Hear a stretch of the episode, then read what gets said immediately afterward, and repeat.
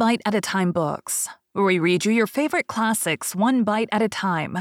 My name is Brie Carlisle, and I love to read, and wanted to share my passion with listeners like you. If you want to know what's coming next and vote on upcoming books, sign up for our newsletter at biteatatimebooks.com. You'll also find our new t shirts in the shop, including podcast shirts and quote shirts from your favorite classic novels. Be sure to follow my show on your favorite podcast platform so you get all the new episodes. You can find most of our links in the show notes. But also, our website, biteatatimebooks.com, includes all of the links for our show, including to our Patreon to support the show, and YouTube, where we have special behind the narration of the episodes. We're part of the Bite at a Time Books Productions Network.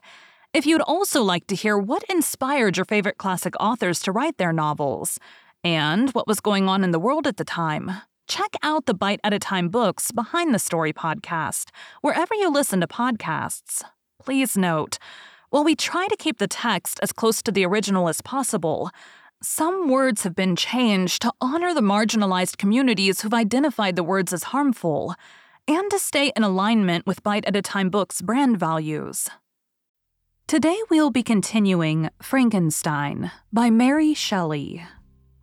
Chapter 3 When I had attained the age of 17, my parents resolved that I should become a student at the University of Ingolstadt.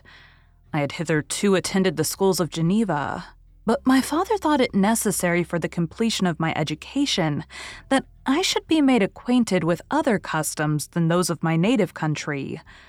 My departure was therefore fixed at an early date but before the day resolved upon could arrive, the first misfortune of my life occurred an omen, as it were, of my future misery. Elizabeth had caught the scarlet fever.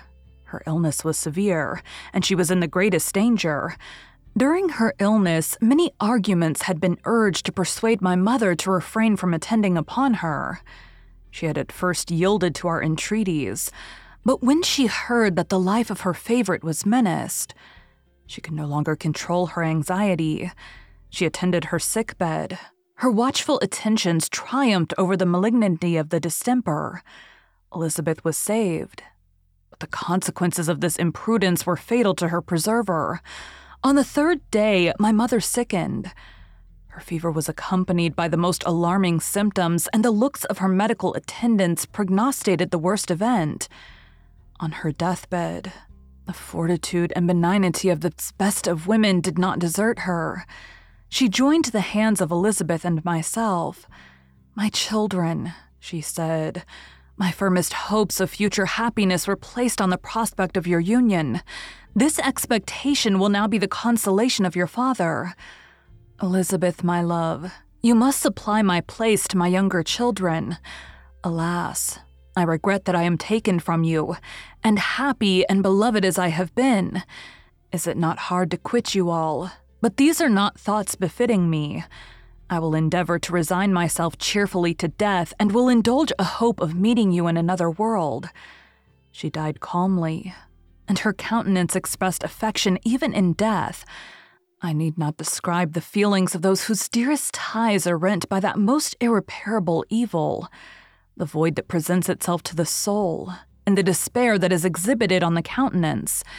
It is so long before the mind can persuade itself that she whom we saw every day, and whose very existence appeared a part of our own, can have departed forever, that the brightness of a beloved eye can have been extinguished, and the sound of a voice so familiar and dear to the ear can be hushed, never more to be heard.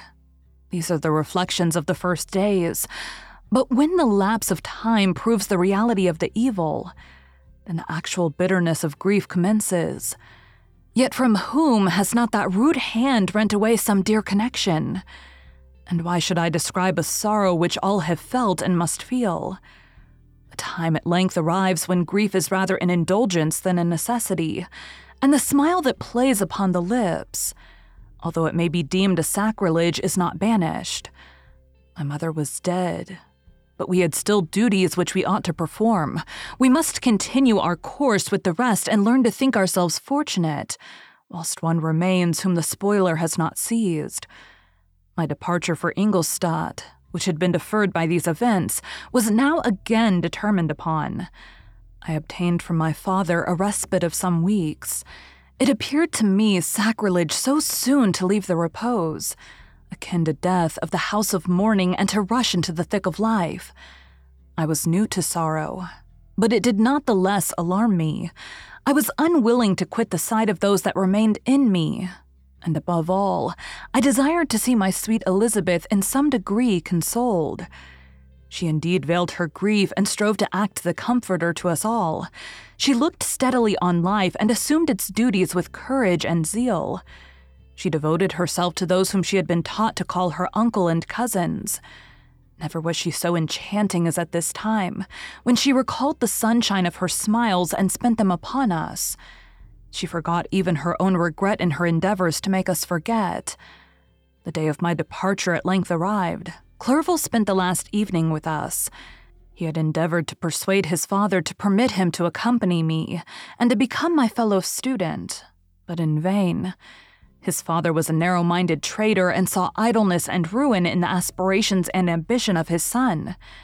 Henry deeply felt the misfortune of being debarred from a liberal education. He said little, but when he spoke, I read in his kindling eye and in his animated glance a restrained but firm resolve not to be chained to the miserable details of commerce. We sat late. We could not tear ourselves away from each other, nor persuade ourselves to say the word farewell. It was said, and we retired under the pretense of seeking repose, each fancying that the other was deceived. But when at morning's dawn I descended to the carriage which was to convey me away, they were all there. My father again to bless me, Clerval to press my hand once more, my Elizabeth to renew her entreaties that I would write often, and to bestow the last feminine attentions on her playmate and friend. I threw myself into the chase that was to convey me away, and indulged in the most melancholy reflections. I, who had ever been surrounded by amiable companions, continually engaged in endeavoring to bestow mutual pleasure. I was now alone. In the university whither I was going, I must form my own friends and be my own protector. My life had hitherto been remarkably secluded and domestic, and this had given me invincible repugnance to new countenances. I loved my brothers, Elizabeth and Clerval. These were old familiar faces, but I believed myself totally unfitted for the company of strangers. Such were my reflections as I commenced my journey. But as I proceeded, my spirits and hopes rose. I ardently desired the acquisition of knowledge. I had often, when at home, thought it hard to remain during my youth cooped up in one place, and had longed to enter the world and take my station among other human beings. Now my desires were complied with, and it would, indeed, have been folly to repent. I had sufficient leisure for these and many other reflections during my journey to Ingolstadt, which was long and fatiguing. At length, the high white steeple of the town met my eyes. I alighted and was conducted to my solitary apartment to spend the evening as I pleased. The next morning, I delivered my letters of introduction and paid a visit to some of the principal professors. Chance, or rather the evil influence, the angel of destruction, which asserted omnipotent sway over me from the moment I turned my reluctant steps from my father's door, led me first to M. Krempe, professor of natural philosophy. He was an uncouth man, but deeply imbued in the secrets of his science. He asked me several questions concerning my progress in the different branches of science appertaining to natural philosophy. I replied carelessly, and partly in contempt, mentioned the names of my alchemists as the principal authors I had studied. The professor stared. Have you, he said, really spent your time in studying such nonsense? I replied in the affirmative. Every minute, continued M. Krempe with warmth, every instant that you have wasted on those books is utterly and entirely lost. You have burdened your memory with exploded systems and useless names. Good God, in what desert land have you lived, where no one was kind enough to inform you that these fancies which you have so greedily imbibed are a thousand years old and as musty as they are ancient? I little expected in this enlightened and scientific age to find a disciple of Albertus Magnus and Paracelsus. My dear sir, you must begin your studies entirely anew. So saying, he stepped aside and wrote down a list of several books treating of natural philosophy, which he desired me to procure, and dismissed me after mentioning that in the beginning of the following week, he intended to commence a course of lectures upon natural philosophy and its general relations, and that M. Waldman, a fellow professor, would lecture upon chemistry, the alternate days that he omitted. I returned home not disappointed for I have said that I had long considered those authors useless whom the professor reprobated. But I returned not at all the more inclined to recur to these studies in any shape. M. Krempe was a little squat man with a gruff voice and a repulsive countenance. The teacher, therefore, did not prepossess me in favor of his pursuits. In rather a too philosophical and connected a strain, Perhaps I had given an account of the conclusions I had come to concerning them in my early years. As a child, I had not been content with the results promised by the modern professors of natural science.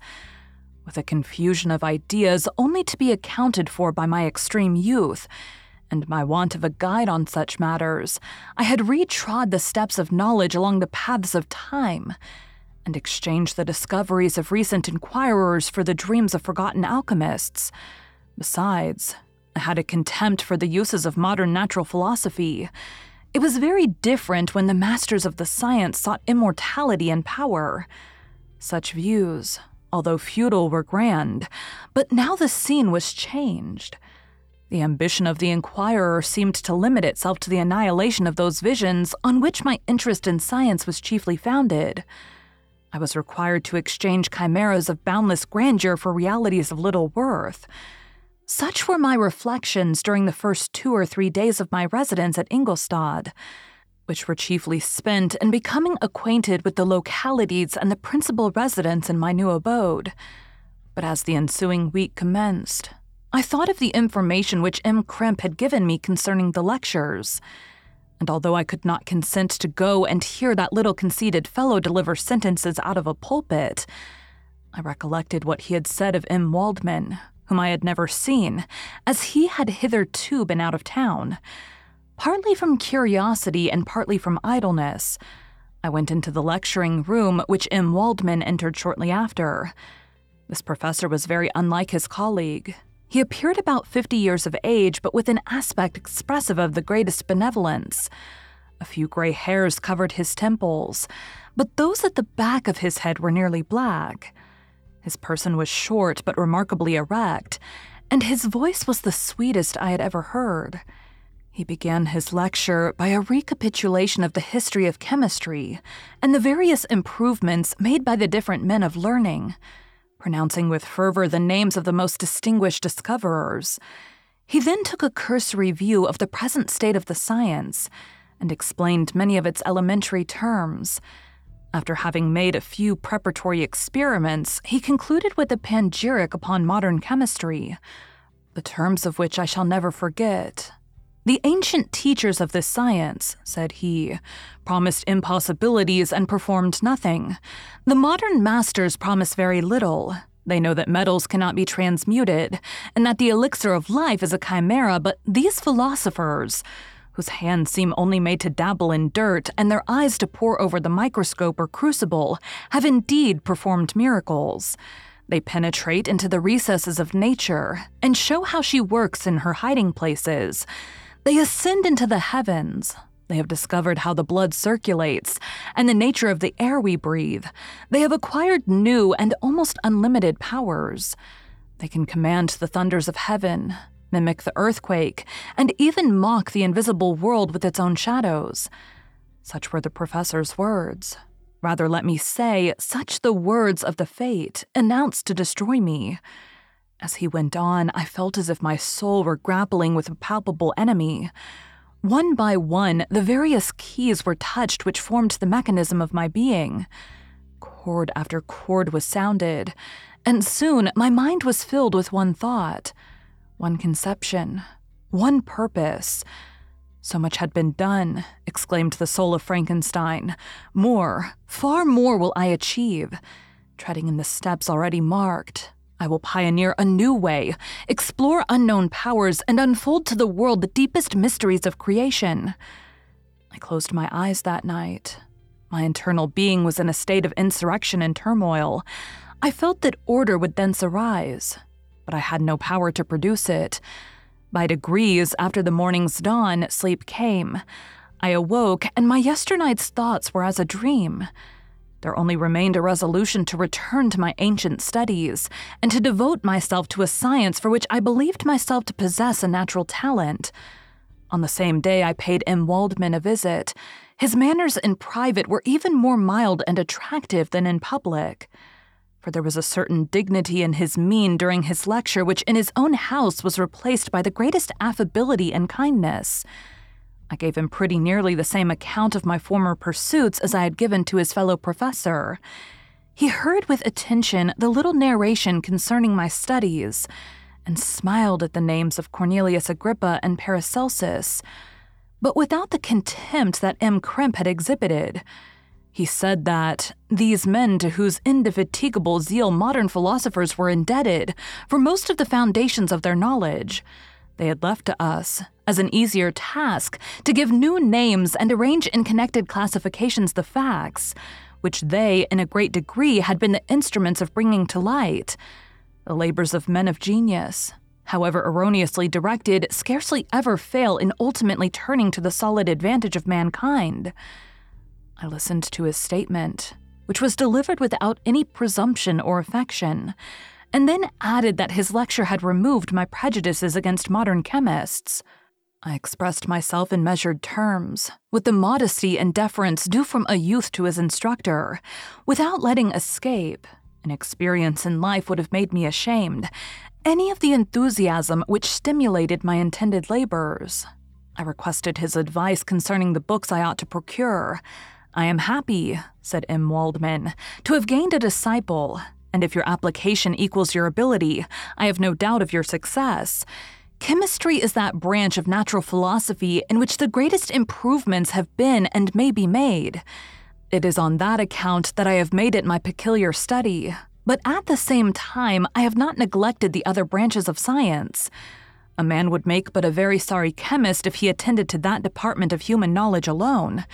If your wish is to become really a man of science, and not merely a petty experimentalist, I should advise you to apply to every branch of natural philosophy, including mathematics. He then took me into his laboratory and explained to me the uses of his various machines, instructing me as to what I ought to procure and promising me the use of his own, when I should have advanced far enough in the science not to derange their mechanism. He also gave me the list of books which I had requested, and I took my leave. Thus ended a day memorable to me. It decided my future destiny. Thank you for joining Bite at a Time Books today, while we read a bite of one of your favorite classics. Again, my name is Bree Carlisle, and I hope you come back tomorrow for the next bite of Frankenstein. Don't forget to sign up for our newsletter at biteatatimebooks.com and check out the shop. You can check out the show notes or our website, biteatatimebooks.com, for the rest of the links for our show. We'd love to hear from you on social media as well.